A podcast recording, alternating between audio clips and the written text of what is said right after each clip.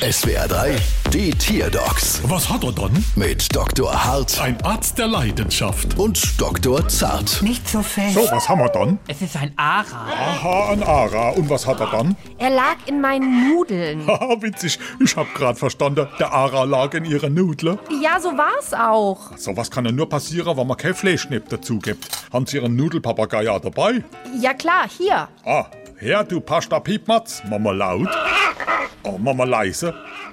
Eigenartig, warum ist denn der so schwarz? Das ist wirklich seltsam. Normalerweise sind Aras sehr farbenfrohe Tiere. Das Wort Ara ist übrigens indigenen Ursprungs, das lautmalerisch aus dem Schrei der Tiere gebildet wurde.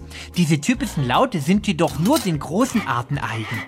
Ihr kleiner Vortrag war ja wirklich spannend, aber das erklärt nicht, warum dieser Aare in meinen Nudeln lag und zudem Kohlraben schwarz ist. Ein Kohlrabi, kann's ja nicht sein. Kohle, schwarz, das ist es.